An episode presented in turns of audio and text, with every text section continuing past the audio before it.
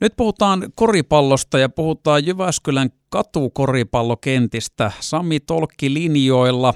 Koripallohan sattuneista syistä viime vuosina on suosiotaan myöskin meillä Jyväskylässä nostanut, joskin jo monessa muussakin paikassa ympäri Suomea. Mutta otetaan nyt nämä kaupungin katukoriskentät käsittelyyn, niin missä niitä on nykyisin?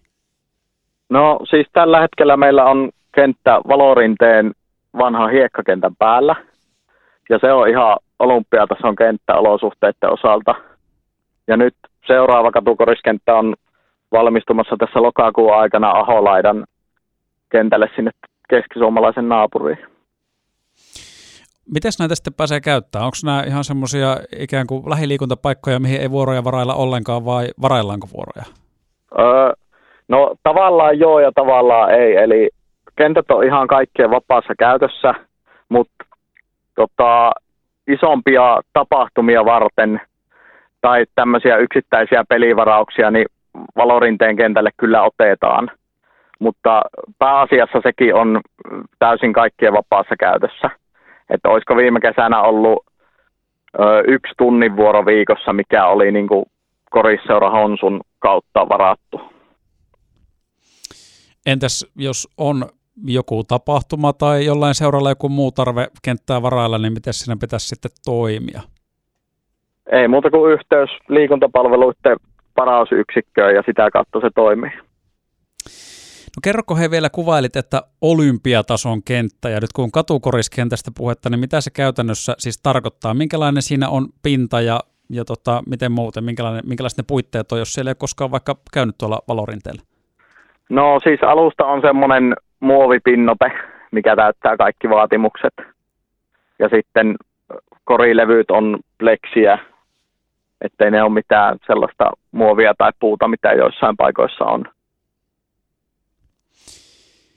Entäs se, mikä aholaita on tulossa, niin tuleeko se ole samantyyppinen? Kyllä siellä on täysin samat olosuhteet kuin siinä valorinteen kentällä on. Et vähän on otettu valorinteesta oppia ja kokemuksia, että mitä kannattaa muuttaa ja sinne tulee nyt tota, eri värinen pinnote. Sama muovipinnote, mutta eri värisenä, että se tota, olisi vähän parempi kuin toi. Tuossa aika isot värierot ollut tuossa valorinteen kentällä, niin kuumuuteen reagoi vähän eri tavalla. Ja tosiaan pointti on se, että kaikille vapaassa käytössä ja melkein aina vapaasti myöskin pelaamaan pääsee. Onko jotain ohjeita sitten vielä muuta, mitä voisi kuntalaisille antaa, kun kenttiä toivon mukaan aktiivisesti käytetään? No, piettäisi ne kunnossa ja siistinä, että olisi mukava kaikkien pelata ja sitten noiden virallisten kenttien lisäksi kannattaa muistaa, että koreja löytyy käytännössä jokaisen koulun ja päiväkodin pihasta, eri tasoisia, eri mallisia, eri korkusia – että heittelemään kyllä pääsee, jos halukkuutta on. Ja koulujen koreissa kannattaa tietysti muistaa se, että sinne ei päiväsaikaan kannata mennä, kun ne on koulujen käytössä, mutta iltasi ja viikonloppuisin. Hei, mulla tuli vielä yksi semmoinen aivan äärimmäisen oleellinen asia, että pystyykö näissä donkkaamaan? Öö, totta kai pystyy donkkaamaan, kun jaksaa vaan hypätä niin korkealle. Onko ne siis, millä korkeudella ne on ne korit?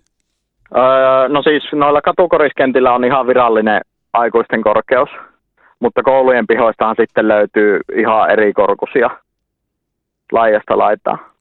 Mutta eli katukoriskentälläkin, jos nyt on pitkä poika tai tyttö ja pomppua löytyy, niin kori kestää donkkaamisen? Kestää, kestää. Ne, ne on siis ihan, sen takia ne on olympiatason korit, että ne kestää. Ne on joustokorit ja Lauri on esimerkiksi käynyt donkkaamassa, löytyy videoita Honsun somesta.